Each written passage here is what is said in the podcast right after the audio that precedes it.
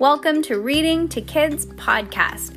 I'm your host, Jenna, And I'm your host, Peyton. and we're here to read to you or with you. We know that sometimes moms and dads don't always have the time or the motivation to read to their kids each night, and we know how important it is. So, on those nights that you're not in the mood, we're going to do it for you. Can't wait to read with you. Good job, Peyton. High five.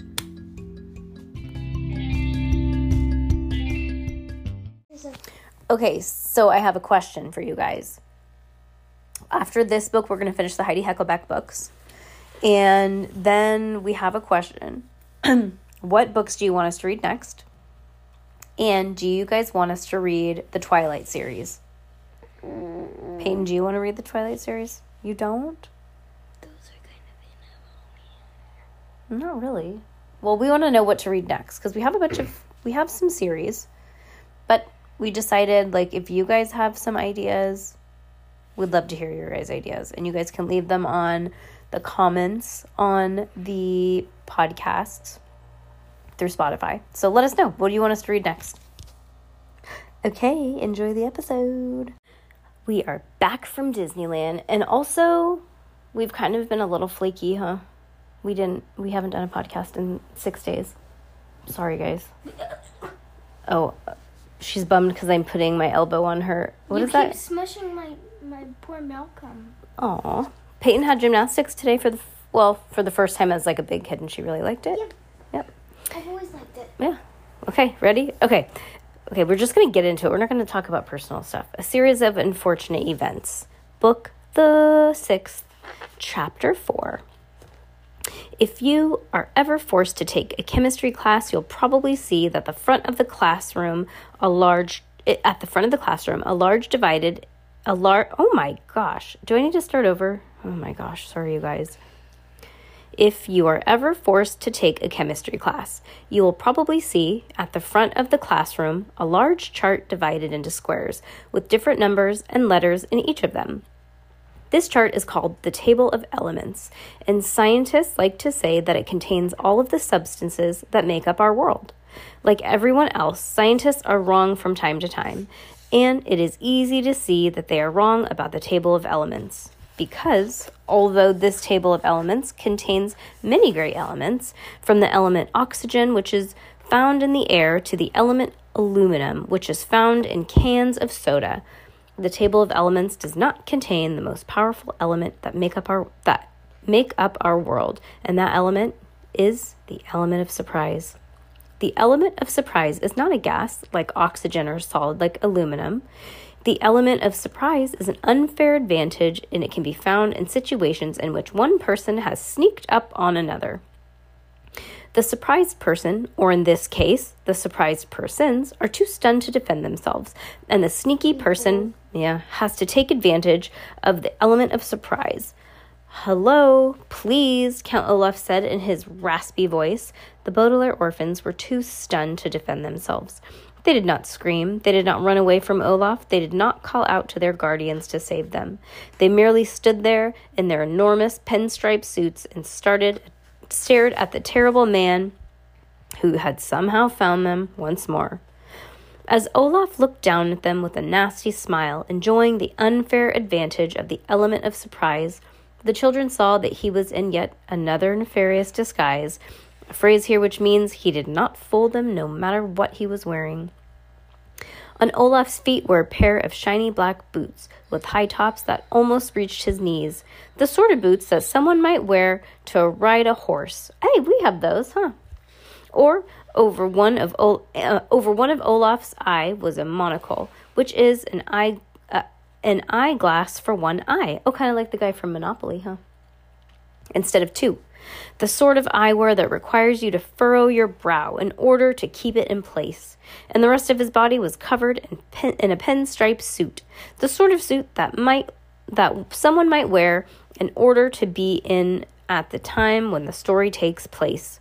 But the Baudelaires knew that Olaf didn't care about being in any more that his imperfect vision in one eye or was about to get go horseback riding.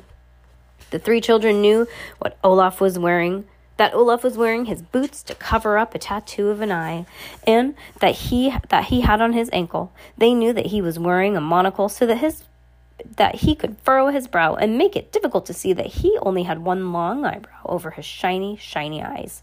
And they knew that he was wearing a pinstripe suit so that people would think he is a rich person and a, a person who belongs on Dark Avenue. Can you please stop for the third time I'm asking you? Peyton's blowing and it's driving me crazy. Sorry. It's fine. I've already asked you nicely twice to stop. A person who belonged on Dark Avenue instead of a greedy, treacherous villain who belonged in a heavy guarded prison. You must be chil- you must be children, please. Continuing the word the word using the word please incorrectly for the second time. The name of mine is Gunther. Please excuse the talking of me. Please, I am not fluent in English language, please. Uh, how? Violet said, then stopped. She was still stunned, and it was difficult to finish a sentence. How did you find us so quickly, and how did you get past the doorman who promised to keep you away from us while under the element of surprise? Where? Klaus said, and then stopped. He was as stunned as his sister, and he found it impossible to finish the sentence. Where have you put the Quagmire triplets while under the element of surprise? Bick, Sunny said, and stopped.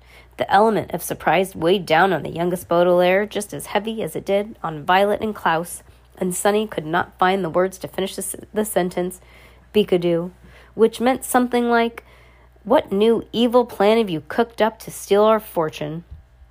I see that you are not fluent in English either, please, Count Olaf said, continuing to make to fake a different way of talking. Where's the mother and father?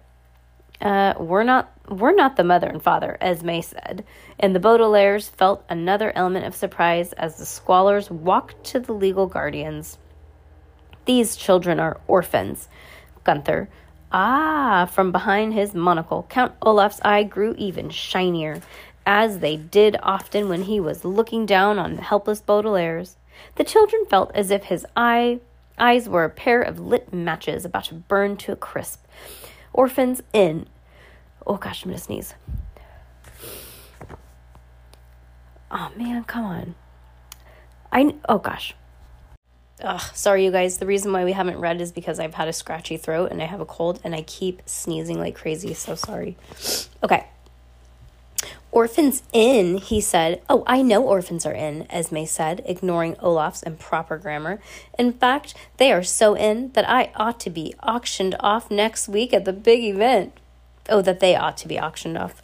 Esme, Jerome said, I'm shocked. We're not going to auction off these children. Of course we're not, said Esme. It's against the law to auction off children. Oh, well. Come along, Gunther. I'll give you a full tour of our apartment. Jerome, take the children to Cafe Salmonella. We haven't even introduced, but we haven't even introduced them, Jerome said. Violet, Klaus, Sunny, meet Gunther, the auctioneer we were talking about earlier. Gunther, meet the newest members of our family.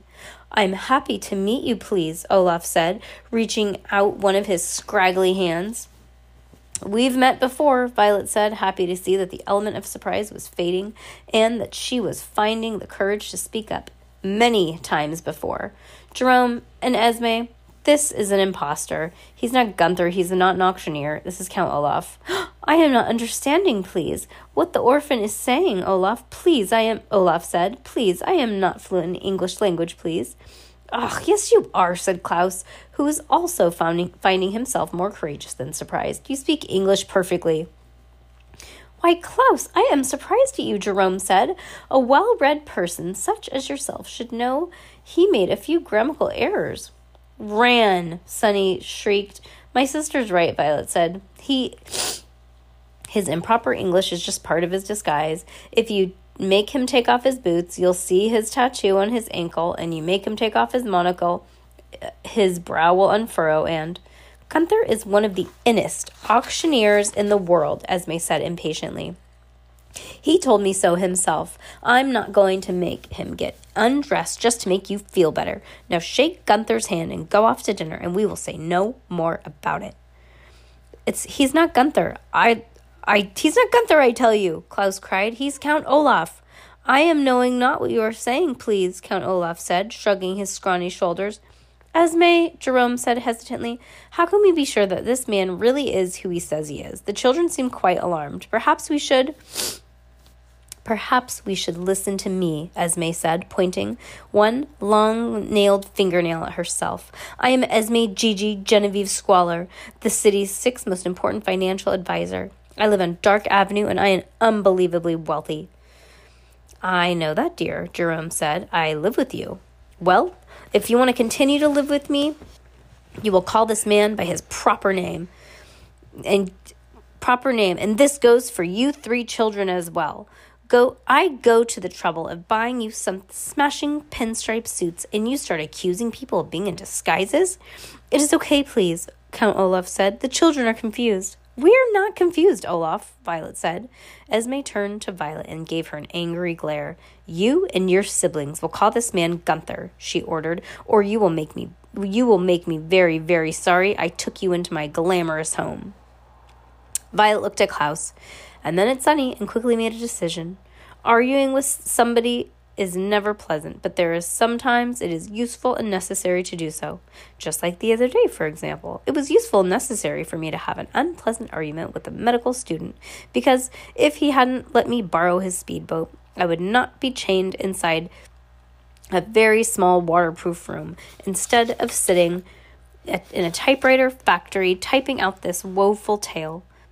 Violet realized that it was neither useful nor necessary to argue with Esme, because her guardian had clearly made up her mind about Gunther. It would be more useful and necessary to leave the penthouse and try to figure out what to do with the reappearance of this dreadful villain, instead of standing there and bickering over what name to call him. So, Violet took a deep breath and smiled at the man who had brought so much trouble to the Baudelaire's lives. I'm so sorry, Gunther, she said, almost choking on her false apology. But, Klaus started to argue. But Violet gave him a look that meant the Baudelaires would discuss the matter later. They weren't, when there weren't adults around. That's right, she said quickly, understanding his sister's glance at once. We thought you were someone else, sir. Gunther reached up to his face and adjusted his monocle. Okay, please, he said. It's just so much nicer when no one is arguing, Jerome said. Come on, children, let's go to dinner. Gunther and Esme have to plan an auction, and they need the apartment to themselves. Let me just take a moment to roll up my sleeves, Klaus replied. Our suits are a little big. First, you complain that Gunther is an impostor. Then you complain about your suits, Esme said, rolling her eyes.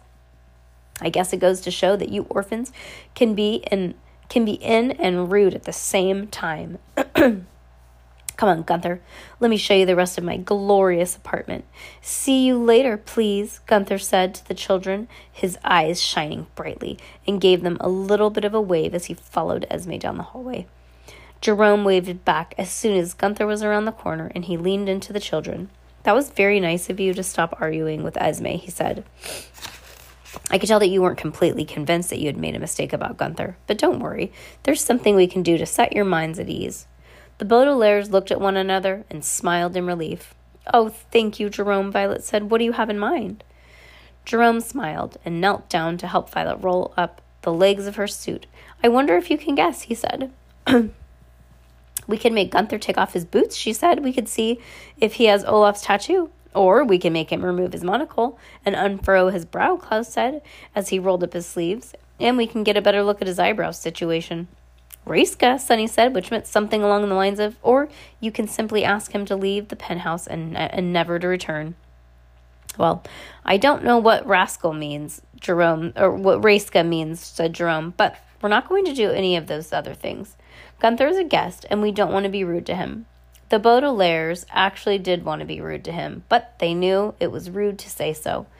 So, then, what will set our minds at ease? Violet asked. Instead of climbing down all those stairs, Jerome said, we can slide down the banister. It's great fun, and whenever I do it, it takes my mind off of troubles, no matter what they are. Follow me. Sliding on the banister, of course, was not going to make the Baudelaires feel better about the about the evil person lurking in their home. But before any of them could say so, Jerome was already leading the way of the penthouse. Come on, Baudelaires, he called. and the children followed him as quickly and quietly down the hallway through the four sitting rooms, across the kitchen, past nine bedrooms, and finally out of the apartment. He led the youngest youngsters past two pairs of elevator doors at the top of the staircase and sat on the banister with a wide grin. Okay, go f- I'll go first, he said. You'll see how it's done. Be careful of the curvy parts, and if you're going too fast, you can slow yourself down by scraping your shoes along the wall. Don't be scared. Jerome gave himself a push. In a second, he had slid out of view, and laughter was echoing off the stairwell as he raced down towards the lobby. The children looked down the stairwell and felt that felt their hearts sink with fear. It was not the fear of sliding down the banister. The Baudelaires had to slid down plenty of banisters, although they had never slid down that one, or one that was 84 either 48 or 84 stories high. They were not scared to try particularly, now that the regular light was on so that they could see where they were going. But they were afraid nonetheless. They were afraid that Gunther had a clever, nasty scheme to get his hands on the Baudelaire, Baudelaire's Baudelaire fortune, and that they didn't have the faintest idea of what it was. They were afraid that something that something dreadful had happened to the Quagmire triplets because Gunther seemed to have time to find the Baudelaires in their new home, and they were afraid that the Squalors would not be of any assistance keeping the three children safe from Gunther's crooked clutches. Jerome's laughter grew fainter and fainter as he slid further and further away, and as they stood together without a word and looked down the stairway, which curved and curved and curved as far as they could see, the Baudelaire orphans were afraid that it was all downhill from here. Do you know what all downhill from here means, Peyton? Hmm. Like it's all bad from here. Like, you know, when somebody turns like 30 or 40 or 50 and they joke and they say, well, it's all downhill from here. It just means like, up, oh, the best is already over. Everything's bad from here on out. Yeah, that's what it means. Okay, bye.